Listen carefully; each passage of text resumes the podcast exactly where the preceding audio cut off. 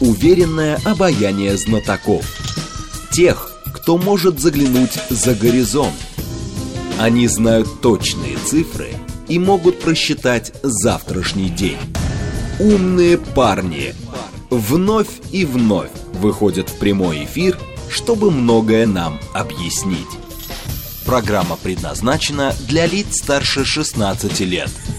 15 часов 10 э, минут в столице. Радиостанция «Говорит Москва», 94,8. Микрофон Евгения Волгина. Продолжаем. Наш умный парень. Сегодня Алексей Пушков, сенатор, председатель комиссии Софеда по информационной политике и взаимодействию со СМИ. Здравствуйте, э, Алексей Константинович.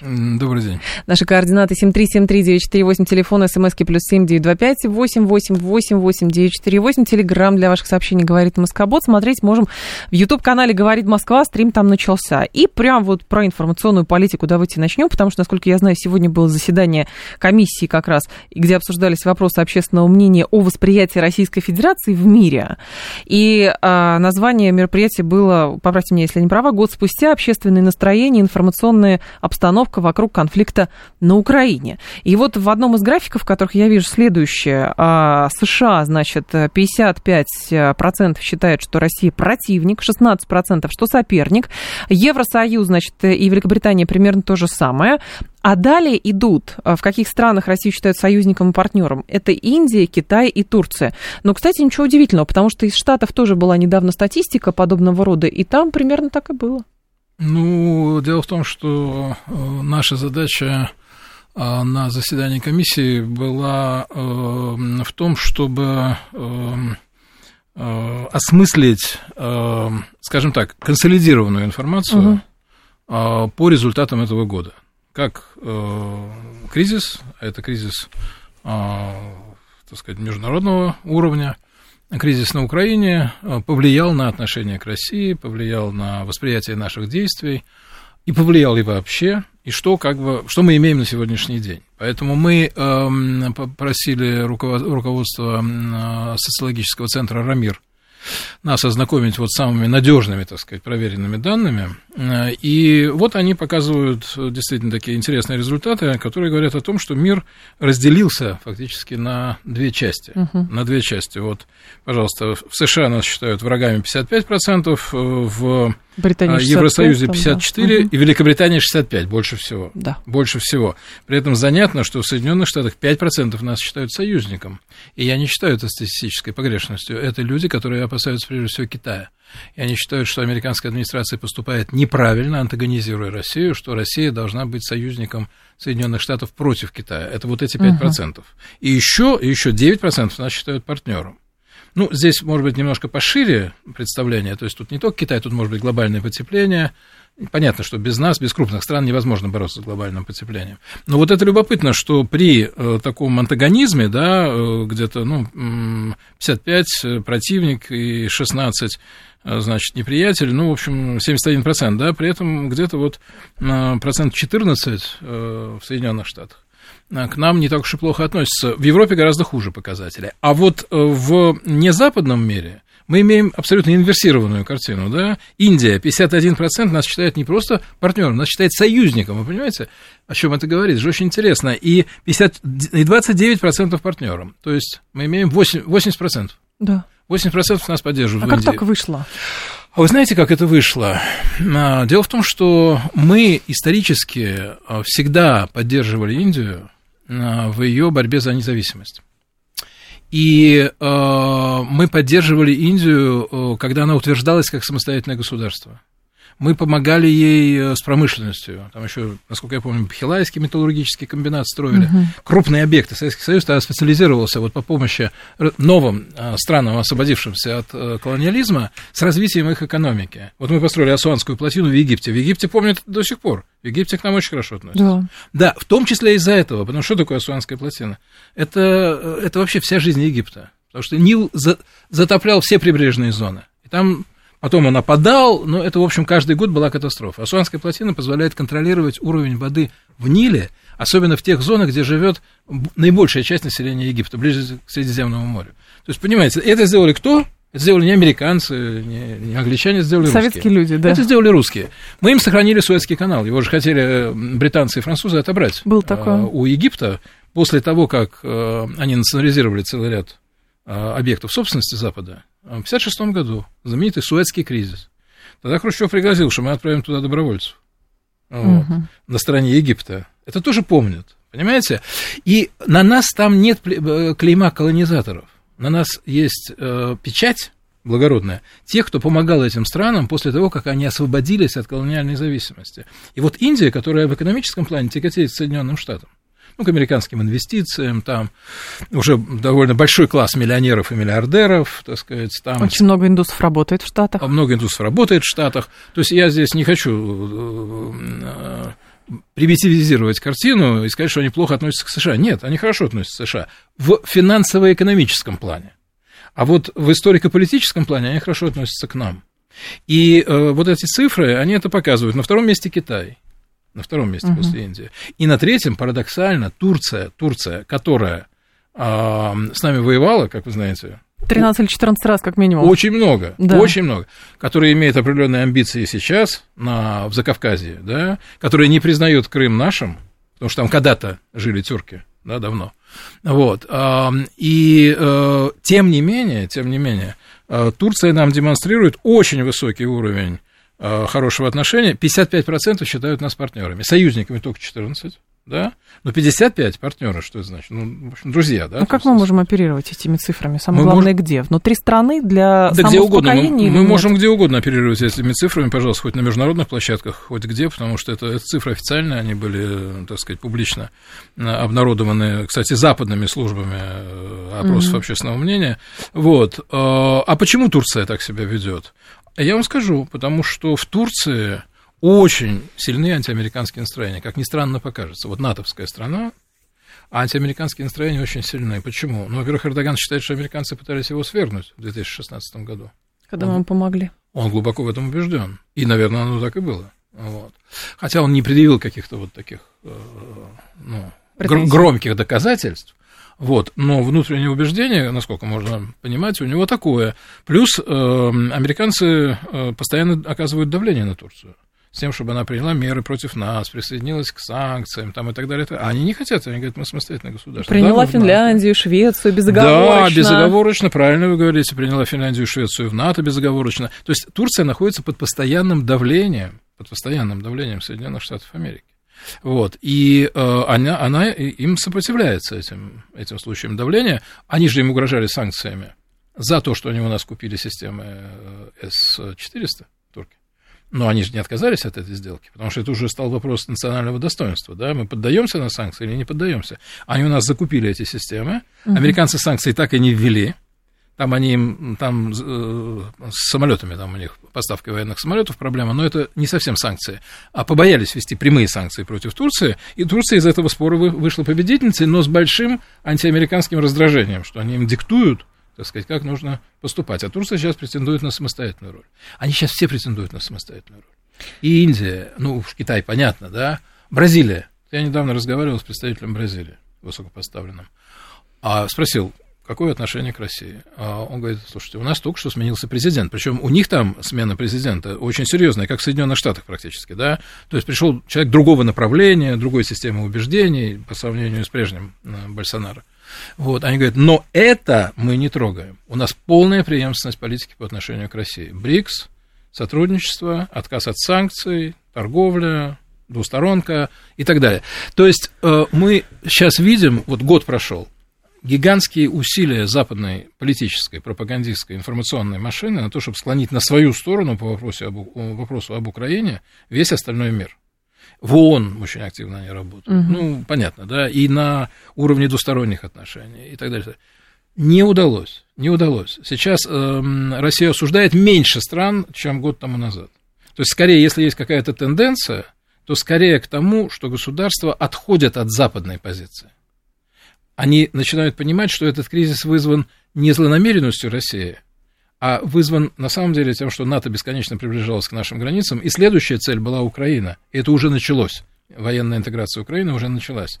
Вот. И, э, опять же, я говорил с очень многими представителями незападных стран в течение этого года. Они все говорят, мы прекрасно понимаем, что вы не просто так э, вот так поступили, да, угу. А тут, тут решается вопрос стратегического характера, и да, мы признаем, что это проблема вашей безопасности. Но с другой стороны, Алексей Константинович, здесь же такая штука, что с одной стороны эти страны хотят большего суверенитета и меньшего влияния Запада на них, в то же время торговать с Западом они хотим, а, они хотят. А с нашей стороны есть установка, что мы не с Западом, а мы теперь с другими.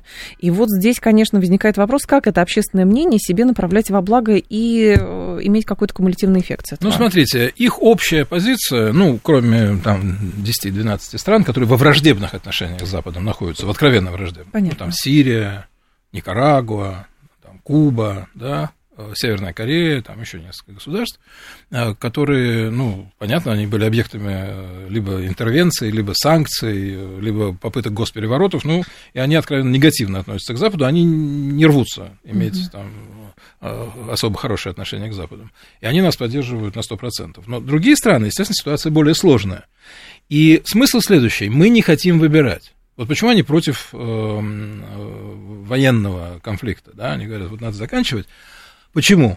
А, потому что мы не хотим выбирать между вами и Западом. Мы вот. хотим и с теми, и с теми. Да, вы для нас важны как исторический друг, э, ну вот африканские страны, да. А, мы поддерживали всегда Африку, мы поддерживали их независимость, мы тоже там с ними налаживали отношения, каким-то странам очень активно помогали на разных этапах, там Анголия, Эфиопия, ряду других. Вот, тому же Египту, там, Алжиру мы продаем вооружение на несколько миллиардов долларов. Алжир с 62 года покупает оружие только у России.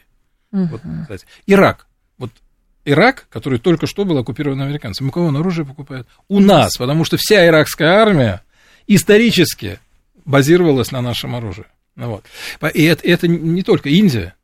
Индия, а основные поставки оружия а, сейчас это Россия и США. Вот. Но наши позиции в индийской э, военной сфере очень, очень до сих пор очень сильные. Вот, поэтому, да, они говорят, да, мы не хотим выбирать, мы хотим брать лучшее от вас, вот, и да, нам нужны американские инвестиции, нам нужны финансы, нам индусы объясняли в Дели, они говорят, мы к вам очень хорошо относимся, но поймите, у нас 600 миллионов не бедных, а нищих, живущих на 3 доллара в месяц. Нам надо их вытащить из этой нищеты чудовищной. И мы не можем отказываться от западных денег которые приходят в индийскую экономику. Можно понять, угу. да?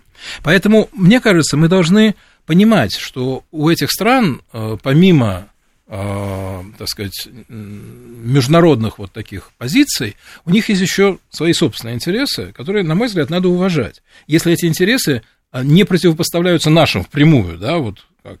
А, и они говорят, да, мы не хотим выбирать, мы хотим иметь сотрудничество и с вами угу. в области энергоносителей, э, там, поставок оружия, там, э, политического взаимодействия.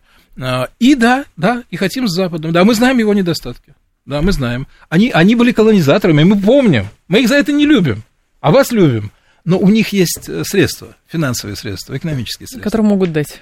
Да, которые они могут дать, да. Поэтому мы собираемся, да, вот так вот работать. Но здесь самое важное, на мой взгляд, а, не то, что они хотят и так, и так, потому что это можно понять, да, а то, что Запад не сумел их склонить на свою сторону. Вы знаете, как они индусов уламывали? Вот уламывали присоединиться к санкциям по отношению. Да, а вот эти сливы в Блумберге каждый раз, что э, Индия якобы присоединилась к потолку, э, да, думает да, про да. санкции. Нет, они вообще же, они же вообще хотели, ей предлагали не покупать нашу нефть вообще. Вот это была, это была сверхзадача. Но да. они от нее, американцы быстро отказались, они поняли, что это не получится. На Алжир они оказывали давление. Э, вы знаете, что Египет, 53% зерна, которое закупает Египет за рубежом, это из России? Да, конечно. Да, 53%, да. понимаете? А там же Саудовская Аравия еще, кстати, вот, тоже. 90 миллионов закупает. населения в Египте, или уже 100 миллионов населения. Их угу. надо кормить, этих людей, да? И там дави, не дави на них, они, ну, они не могут вот без этого. Не говоря уже о хорошем отношении, которые есть, они еще не могут без нас. Но да, им нужна, нужны западные э, Деньги. инвесторы, да, им нужно. Им это тоже нужно. Поэтому, мне кажется, мы должны измерять Э, наш успех не потому, вот на 100% эти страны встали против нас и сказали, мы ничего не хотим иметь общего с Западом. Это нереалистично. А потому сумел ли Запад их всех склонить на свою сторону, да? Вот, вот все те страны, которые отказались э, присоединиться к санкциям, Это, если хотите, наша победа. Потому что давление на них было очень серьезное. Но мы, с вашей точки зрения, сумеем удерживать такие же позиции в дальнейшем? Я уверен. Почему? Объясню.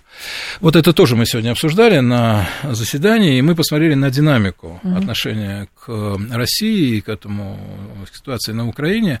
А число стран, осуждающих Россию за ее действия, сокращается в Организации Объединенных Наций. Не увеличивается, как хотели бы американцы, а сокращается. А, например, там они предложили в свое время резолюцию, а, которая обязывала бы нас платить репарации Украине, так сказать, за нанесенный ущерб и так далее. Там вообще очень, очень немного государств проголосовали, меньше ста. Меньше ста, меньше половины членов ООН проголосовал за эту резолюцию. И там еще по ряду других резолюций видно, что эм, э, увеличивается число государств, либо, либо находящихся на нашей стороне, mm-hmm. либо занимающих, я бы сказал так, демонстративно нейтральную позицию такую. Что это... Э, и еще очень важный момент. Сейчас практически никто не воспринимает э, СВО э, как э, военный конфликт чисто между Россией и Украиной. В развивающемся мире воспринимают это как конфликт между Россией и Западом mm. на территории Украины бывшей. Мы их сумели убедить, или это и так видно им стало, как вы а, считаете? Ну, во-первых, э, у нас есть нарратив. То есть мы продвигаем свою собственную точку зрения в Организации Объединенных Наций, в двусторонних отношениях. Мы объясняем, мы показываем на пальцах. А вы знаете, это достаточно убедительно. Вот берете карту НАТО на 1997 год. С базами, да, я видела. Нет, нет, вот одна нет? конфигурация. Да? Потом в 1997 году, бац, уже три страны, Польша, Венгрия, Чехия присоединилась. 2004 год, хлоп, еще семь стран и все в нашем направлении, да? Угу. А потом еще там э, другие страны, э, небольшие вот страны Балкан, и получается, что вся Европа уже захвачена НАТО, и вот она подбирается, и вот следующая Украина и Грузия.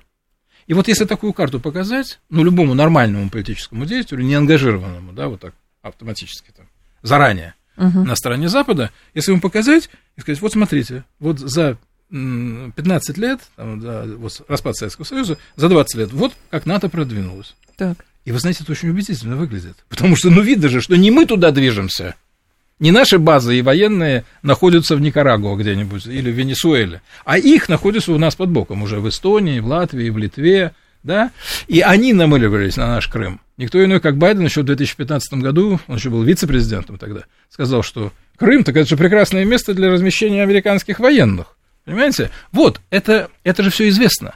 И, э, скажем так, раньше об этом мало думали, потому что конфликт на Украине такой был, ну, вяло текущий вокруг Донбасса, да, а сейчас это стало э, центром мировой политики, и люди стали начинать разбираться. Те же дипломаты, африканские, азиатские, латиноамериканские, они стали всматриваться в тему. И они вдруг обнаружили, что Россия-то, оказывается, имеет серьезные очень основания для беспокойства своей безопасности, что это не просто вот, знаете, какой-то каприз, так сказать, угу. да, а это, это все очень серьезно, это имеет предысторию, и Запад, Запад вызвал фактически эту ситуацию своими действиями. Какие есть у нас инструменты для того, чтобы принудить э, страны Запада заключать какие-то новые договоренности о европейской безопасности? Я думаю, сейчас задача такая не стоит вообще? Нет, она сейчас не стоит, потому что страны Запада сейчас не пойдут ни на какие договоренности. Они поставили перед собой задачей стратегическое поражение России.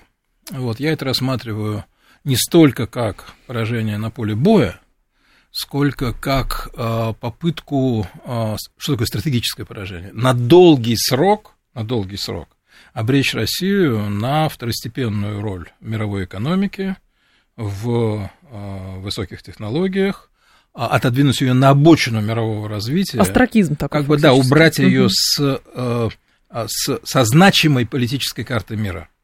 Превратить государство изгой. Вот что такое стратегическое поражение, понимаете? Потому что стратегическое поражение на поле боя, это значит, что должна быть захвачена Москва. Ну, что, что такое стратегическое поражение? Это же не вот э, тема же не, не ДНР, ЛНР, да, это не стратегическое поражение. А вот Москва, да, это стратегическое поражение. Поэтому слово стратегическое они используют. Они не просто говорят поражение России, они говорят стратегическое, то есть долгосрочное. Долгосрочное ослабление России, превращение ее, по сути, во второстепенное по значимости государства и по возможности изолированное. Вот эту задачу они точно не выполнят. Я, я не думаю, что и на поле боя они достигнут этой цели. Я не вижу, чтобы, чтобы военные действия складывались в пользу Украины. Этого, этого не угу. происходит. А скорее наоборот. Да? Но вот в стратегическом поражении мы видим, что задача изоляции это не выполнена. Мы с вами вот всю первую часть нашей беседы об этом говорили. Нет изоляции России. И продолжим после информационного выпуска. Алексей Пушков с нами, сенатор, председатель комиссии Софеда по информационной политике и взаимодействию со СМИ. Уверенное обаяние знатоков. Тех, кто может заглянуть за горизонт. Они знают точные цифры и могут просчитать завтрашний день. Умные парни. 15.36, столица, радиостанция «Говорит Москва». У микрофона Евгения Волгина. Продолжаем.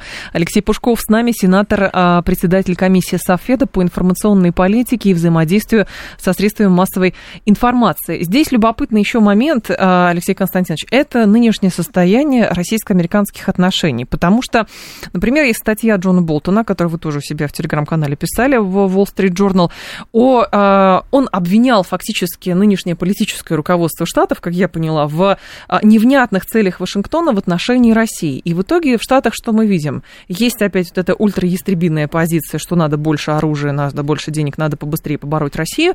И есть позиция неястребиная, к которой, видимо, у Болтона претензии. Важно понимать, а какая же все-таки там позиция? Знаете, что интересно насчет статьи Болтона, что, по сути, он прав. В каком плане прав? Он, он прав не нашей правотой. Значит, объясню. Значит, наша правота состоит в том, что американцам вообще-то лучше поменьше вмешиваться в этот конфликт, что он далеко от границ Соединенных Штатов, и что вообще-то это не их дело. Это спор славян между собой, как говорится, да, еще со времен Пушкина. Вот. И американцы здесь пытаются э, одолеть Россию чужими руками. Вот это наша правота. А у него правота какая? Он говорит, у администрации Байдена нет ясных целей в отношении России. Действительно, нет. Нет. Потому что вопрос следующий а как они себе видят поражение России? Ну вот как они его видят? А там разберемся, говорят они. Нет, они его, они, если у них это спросить, они не дают ответа. Они говорят, Украина должна вот э, все эти территории вернуть обратно себе, да. включая Крым. Ну, давайте говорить серьезно. Давайте говорить серьезно. И в этом смысле Болтон прав, когда он говорит, ну а как, какие у вас цели? Какие цели? Администрация уходит от этого вопроса. Она скрывается за эту формулу. Территориальное, восстановление территориальной целостности Украины. Значит, да? им важен просто процесс. Им вот да, им, но они, да, но так они не, не говорить не хотят, потому что тогда, тогда в незападном мире скажут, ах, так вы не за территориальную целостность, ну, что является принципом, так сказать, устав ООН и так далее. Ах, ах так вы, чтобы Россию истощить, так, понимаете, тогда они проигрывают в глазах незападного мира. Mm. Вот тут в чем дело. Так-то они типа благородно выступают за территориальную целостность, да? А так, оказывается, они хотят просто России насолить, сделать максимальные сложности, усложнить жизнь, э, уронить уровень жизни и так далее. Добиться ее там, да. ну, ослабления и чуть ли не распада, да? Ну, ни одно государство вот не станет так говорить, что мы хотим распада там добиться, да? Нет, нет. Они будут говорить, они будут всегда маскироваться какими-то благородными целями. Вот они в Китае хотят демократию. На самом деле они хотели бы распада Китая. Конечно, это мечта. Ну, конечно. Конечно, было бы прекрасно, понимаете, такой конкурент улетает с, мировой арены, если бы Китай, там вдруг начались внутренние проблемы где-нибудь uh-huh. в Синьцзяне-Уйгурском регионе, где живут мусульмане, во внутренней Монголии, на юге, где живут не ханьцы, а местное, так сказать, там, население, ближе там к Лаосу, к Вьетнаму, uh-huh. такого вот плана. Вот, конечно, они хотели бы, видите, как они поддерживают самостоятельность Тайваня? Ну, это же тоже форма форма поддержки сепаратизма да, в Китае. Но они понимают, что это нереально, но хотели бы. И, э, но говорить они об этом не могут. Они говорят, мы хотим демократии, там, мы поддерживаем право Тайваня на свободный выбор. То есть все это облекается всегда вот такие высокие принципы. И здесь тоже. Болтон им говорит, а э, какие ваши цели? Они не хотят признаваться в своих реальных целях. А он, а он не боится, потому что он республиканец. И он отставной еще, ему Он можно... отставной, и у него репутация заслуженная, полусумасшедшего в этом отношении, такой геополитический полусумасшедший, да? И он говорит, так нет, цели-то вот какие, надо туда чуть ли не войска наши послать. Да. А если русские там начнут рыпаться, так готовятся к ядерной войне с ними, в которой мы должны победить. У него уже предыдущая статья была об этом.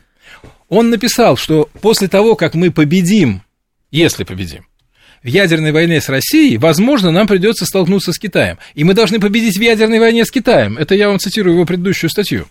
Так. И поэтому мы должны наращивать наш стратегический и военный э, потенциал ядерный.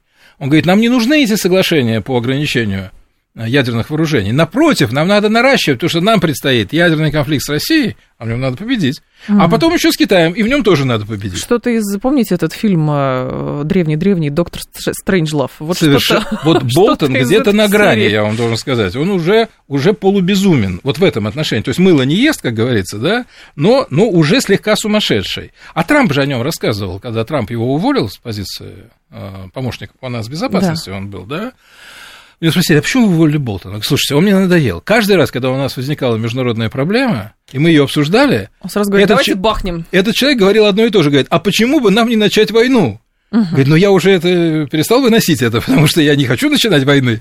Вот, по каждому поводу, там, Венесуэла, Иран, там, ну и так Он же выступал и да. за военные действия против Ирана, и за военные действия против правительства Мадуро в Венесуэле. И вот он сейчас продолжает эту линию, такую вот крайнюю, край... он не просто ястреб, он крайний ястреб.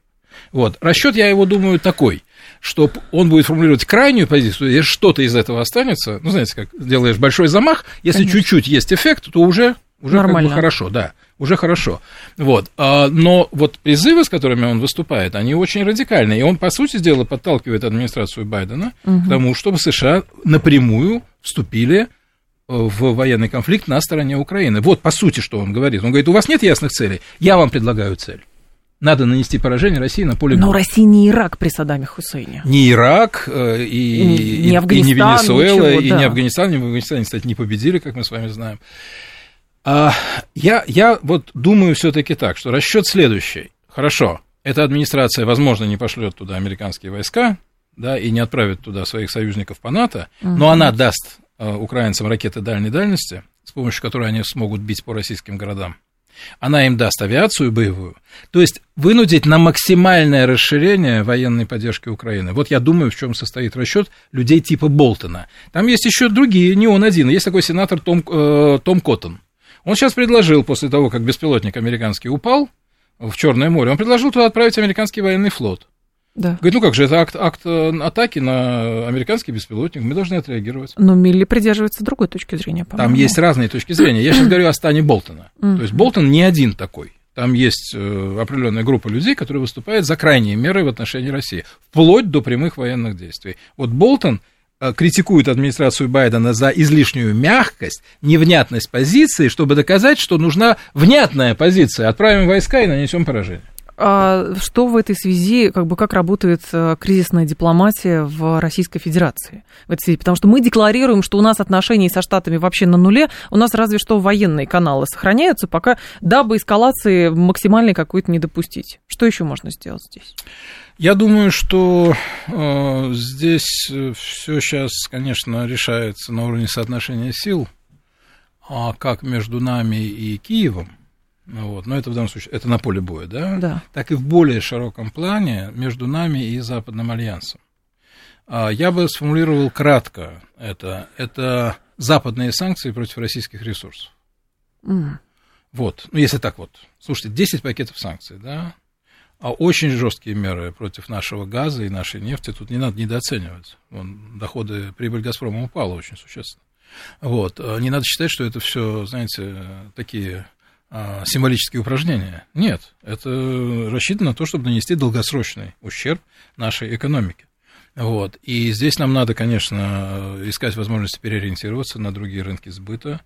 А с нефтью нам это удалось, с газом сложнее ситуация, потому что газ идет по трубам, а трубы надо прокладывать. Да? Конечно. Они все шли в западном направлении у нас. Ну, не все, но больше. Там расстояние поменьше. Да, и расстояние поменьше, да. А как ты проложишь, например, трубы через э, допустим, ну вот Пакистан, например, хотел получать наш газ, да, ну а там Афганистан очень опасный, там вообще горные районы, это все очень сложно. Угу. Вот. Когда-то хотел Катар построить газопровод к Средиземному морю, вот. Но не получилось тоже, в том числе из-за нестабильности в Сирии, там много причин.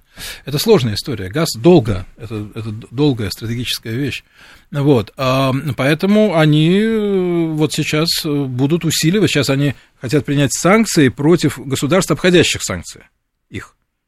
То есть страны, которые сами не вводят, и еще а, помогают, помогают поставлять их товары, ну, допускают. У них там уже уголовка есть Допускают за это, поставку да. Э, э, западных товаров на наш рынок, да. Вот на Турцию они давят очень сильно по этому поводу. Очень сильно давят. Вот, э, так что тут я думаю, что все будет решаться именно вот, вот на этом уровне, на уровне соотношения сил на уровне соотношения сил. А мне кажется, что администрация Байдена, в отличие от людей типа, типа Болтона, все-таки а, понимает, что есть некоторые, а, скажем так, некоторые ограничения. То есть она не хочет действительно, ну, насколько я могу судить, посылать американские войска на Украину. А, не хочет, не хочет. Поэтому вот эти вот очень долгие обсуждения вот с самолетами, а надо ли, а что это даст. А, а тут причина-то в чем? а, они не могут украинских э, пилотов очень быстро обучить э, пилотировать F-16. Это сложная система. Ну, вот, и она другая, чем наши МИГи там, или сухие. А, значит, это потребует долгого времени. А если сейчас отправлять, значит, с американскими экипажами. А если американский экипаж, это вступление США в войну. Да. Все. Понимаете, это казус Белли. И это, опять же, не будет воспринято в мире, в незападном. Это будет воспринято как еще одна американская интервенция. Поэтому э, администрация Байдена, конечно же, проводит очень враждебную к нам политику, но она воздерживается от того, чтобы ее довести вот до того предела, на котором настаивают политики типа Болтона. То есть вот она не хочет вступать в прямую конфронтацию. Но нет инстинкта самосохранения, получается, у политиков вот этой формации, или они уверены, что им ничего не будет? Они убеждены, что им ничего не будет, что Соединенные Штаты в безопасности. Да, это такой комплекс самоуверенности, знаете, высокой. Он, кстати, был, и еще есть одна вещь.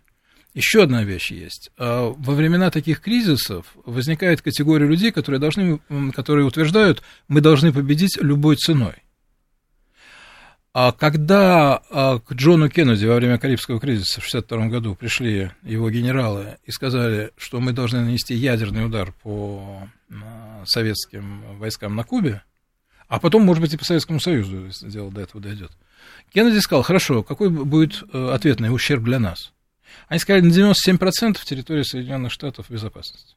Он сказал, простите, а вот 3% это mm. что? Они сказали, это Нью-Йорк, Чикаго и Вашингтон. Сказал, нет, меня не устраивает такой уровень безопасности. А он был участником Второй мировой войны и на поле боя ну, был. я вот думаю, что он просто еще. был очень разумным человеком, более разумным человеком, чем они. Но там же, вот, серьезно, его нач... А, глава комитета начальников штабов США, ну, военный номер один был такой, а, как же его звали-то, Лихи или Лини. Он очень настаивал, очень настаивал на то, чтобы вот перейти к ядерной фазе противостояние, нанести удар, и запугать Хрущева, а если нужно, то и продолжить бомбардировкой, ядерной бомбардировкой Советского Союза. И Кеннеди сказал, нет, для нас слишком большая угроза ответного ответного удара. Как нам в диплом... И вот сейчас ага. вот есть люди, которые себя убедили в том, что нет, им ничего не будет. Вот они могут начать, да, а им ничего не будет, что Америка в безопасности. Вот Болтон относится к этой категории. Но возникает тогда вопрос, а как нам а, получить или сформировать а, как раз дипломатическую инициативу? в плане а, того, чтобы себя обезопасить и как можно больше сторонников на свою сторону перетянуть. Потому что ну, что-то должно такое произойти, чтобы стороны сели и говорить, слушайте, ну, дальше невозможно. Надо, надо решать, надо определяться. Пока не изменится позиция в Вашингтоне, я mm. не вижу mm-hmm. больших вариантов дипломатической инициативы. Да, потому что единственная страна, которая может э, надавить на Киев, с тем, чтобы Киев изменил свою позицию, а, ну и, допустим, пошел на переговоры вот в, в том положении, которое есть на сегодняшний момент. Ну да. Вот. А, это Соединенные Штаты. Европейцы в любом случае следуют за США по Украине. И, конечно, э, основная доля военной помощи идет со стороны Соединенных Штатов Америки. Я не в процентах говорю, а вот в вал так сказать. Ну, слушайте, 100, 117 или 125 миллиардов долларов помощи Украине, угу. это Европа, конечно, дает намного меньше. Вот. А, и э, я думаю, что э, две, два фактора могут повлиять на Украину. Либо наши успехи на поле боя, которые вынудят их сказать себе, лучше мы сейчас начнем переговоры, чем потом, когда ситуация будет еще хуже. Это один вариант. Но он непростой, как мы с вами видим. И второй вариант – это то, что в Соединенных Штатах приходят к выводу как раз, что риски слишком большие, что результатов поддержки Киева нет, а их, кстати, нет. Их нет. Вот они все это дают, а где результаты-то? И Смотри, там, что считать результатом. Ну, я имею в виду результат, это, допустим, э, так сказать, очень успешная там, военная операция Украины э, по захвату тех территорий, которые мы освободили. Ну вот, это Понятно. результат был бы, да, это был бы результат. Там же вот эта история с Херсоном, она же вызвала очень большое оживление в Штатах. Угу. Они сказали, ну вот видите, вот, вот есть результат, да. А потом сейчас они уже сколько месяцев они видят, что никакого результата нет. Наоборот, так сказать, в Донбассе ситуация ухудшается для Украины. И, и вот если это продолжится, то в Штатах, а э, некоторые республиканцы уже это говорят, вот сейчас они имеют большинство в Конгрессе Соединенных Штатов, они говорят, слушайте, а зачем вот мы такую помощь оказываем? Нет, нет, мы ее поддерживаем, конечно, да, мы за нее, мы против России, но зачем так много? Где результаты?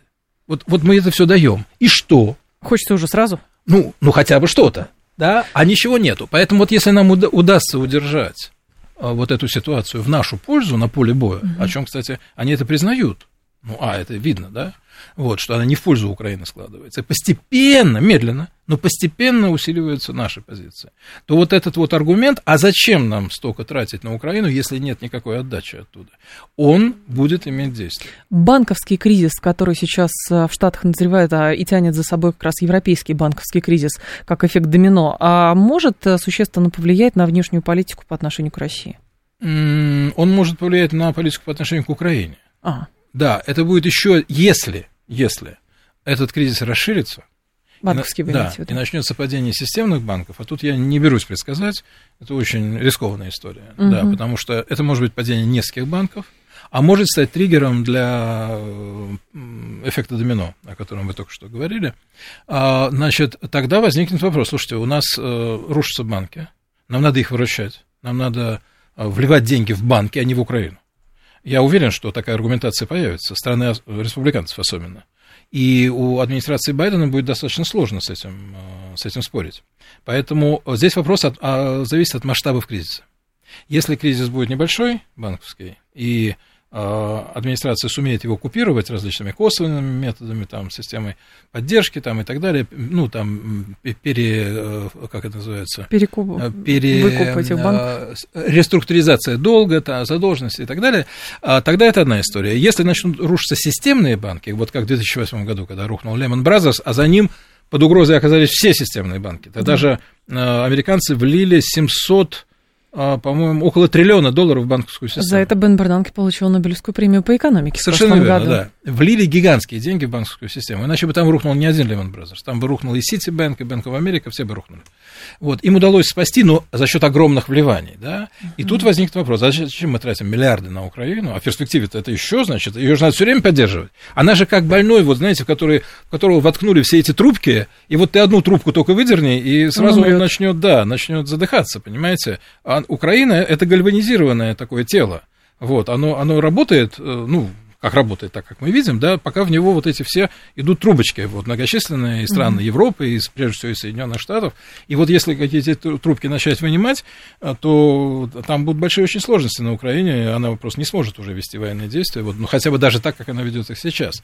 И э, вот, вот здесь, да, здесь может возникнуть потенциальная угроза для э, политики Байдена в отношении Украины, но не в отношении России. То есть ее вот курс на враждебность по отношению к России и на, на удушение России экономическими санкциями, а я думаю, что он будет продолжен в любом случае. А избавились ли мы сами внутри от иллюзий, что какой-то президент Соединенных Штатов Америки может быть дружелюбен а, к нам?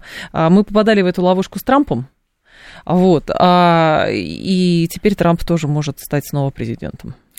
Я думаю, что у нас нет таких иллюзий. Более, Нет, если они были, у меня, честно говоря, особенно не было иллюзий по поводу дружелюбия. Я просто исходил из того, что Трамп не будет столь враждебен по отношению к нам, как, э, скажем, Обама. И, кстати, так и было. На личном уровне, помните, он встречался с Путиным несколько раз. Да, и он говорил, что надо наладить отношения с Россией, это же хорошо, а не плохо, это да. хорошо для безопасности Америки. Ему, э, скажем так, окружение, бюрократия высшая, она просто не дала ему это сделать. Вот, я считаю, что Трамп был настроен. Был настроен. Но один человек здесь, даже президент в поле не воин, он должен иметь команду, которая его будет поддерживать. У него такой команды не было. Вот. Но э, что может произойти, это то, что увеличится скептицизм по отношению к вот таким формам поддержки Украины. Вот это может произойти со сменой президента. Потому что новый президент должен, должен будет предложить новую политику какую-то. Да? Вот представьте себе, вот еще год, да, ситуация меняется, опять же, не в пользу Украины. Или даже просто стоит на месте. Даже если стоит на месте, вот, вот как есть сейчас, да, результатов поддержки нет. А через год будет потрачено, значит, уже еще, еще 100 миллиардов, да, допустим, ну, на понятно, ее помощь, да. да. А ситуация будет все такая же, или хуже еще, да, Украина там еще откатится еще больше на запад, украинские войска. Ну и тут приходит новый президент, он должен что-то, что-то как-то это, да, он не может сказать, вот нет, нет, вот мы все делаем так же, как и прежде, а результатов-то нету, давайте что-то думать. И я думаю, что республиканцы, они пойдут по пути сокращения просто финансирования. То есть трубочки начнут вынимать потихонечку. Угу.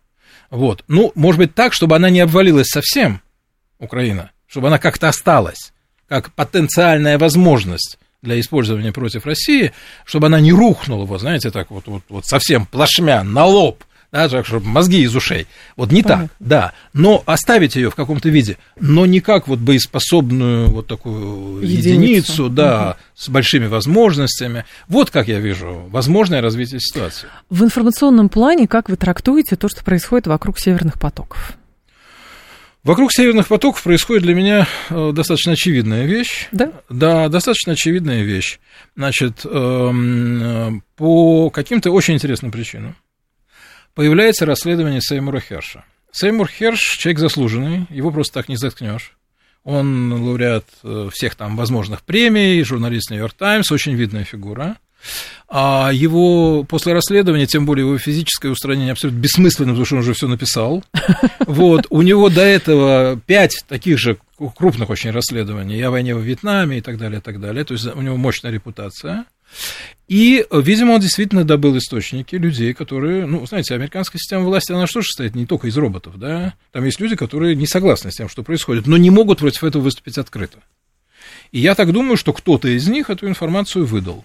Вот. Может быть, кто-то, кто а, на самом деле очень любит республиканцев или Трампа и хочет, чтобы он стал президентом. Да, и вот так вот подложить такую бомбу под администрацию Байдена. Потому что это для них неприятно, на самом деле. Вот эта версия, что это они взорвали. Это неприятная версия. Поэтому они выкатили версию, что это какие-то украинцы на яхте были. И вот смотрите, пока не появилось расследование Херша, это же прошло полгода, да? Да. Да, они же молчали, Все американцы. Молчали. Не было никакой версии.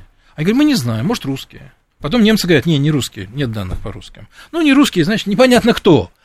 Они оставили это в надежде, что это как-то забудется, замнется, да? И теперь, когда Херш опубликовал это расследование, они сказали, так, слушайте, это вообще-то не очень хорошо, потому что во всем мире под, нас подозревают, что мы можем взорвать все, что угодно. Там, трубопровод, нефтепровод, железную дорогу. Там, и действительно, справедливо подозревают. Значит, надо что-то сделать, да? Вот вызывают команду такую вот. Э, Пиарщиков. Да, да, этих чистильщиков информационных. Говорят, так, ребята, думайте, думайте, что делать, думайте, что делать. И вот они придумывают невероятную версию абсолютно, невероятную. Здесь какая-то проукраинская группа, вообще впервые я слышу такой термин, вообще проукраинская группа. Это кто? Это откуда эти люди? Они из Африки просто проукраинские, или они сами украинцы? Значит, неизвестно. По убеждениям. Да, по убеждениям. Кто они? Значит, эта группа на какой-то яхте куда-то едет, там якобы две женщины, пять мужчин закладывают. Слушайте. Боевые аквалангисты. Нет, но, но что, что начинается дальше, это просто куром насмех. Значит, э, депутат немецкого парламента, Кизаветер есть такой, он говорит, послушайте, это могли быть кто угодно, это могли быть рыбаки, которые поехали рыбу ловить со взрывчаткой. То есть, понимаете, выехали на лодочке, бросили пачку динамита, глядишь, Три нефтепровода взорвались, понимаете. Вот уже какие последствия. То есть такой бред уже несется. И э, этот, весь этот бред нацелен на одно, чтобы выградить Соединенные Штаты, чтобы их отвести от них подозрения и растворить обвинения в их адрес в многочисленности версий. Mm. Может быть, проукраинская группа. Кстати, Киев тут же открестился. Говорит, нет, нет, нет, это не мы, это не мы, мы этого не делали. Вот, кстати, впервые, по-моему, они сказали правду. За, за долгие годы, да. Значит, их министр обороны Резников говорит, да мы тут ни при чем. Им американцы, наверное, объяснили, да вы не сопротивляйтесь так. Это не про вас. Они же сказали, что проукраинская группа, не имеющая отношения к украинскому правительству, да. чтобы украинцев еще не задеть, да, Киев, а финансируемая каким-то неведомым олигархом. Ну что за бред?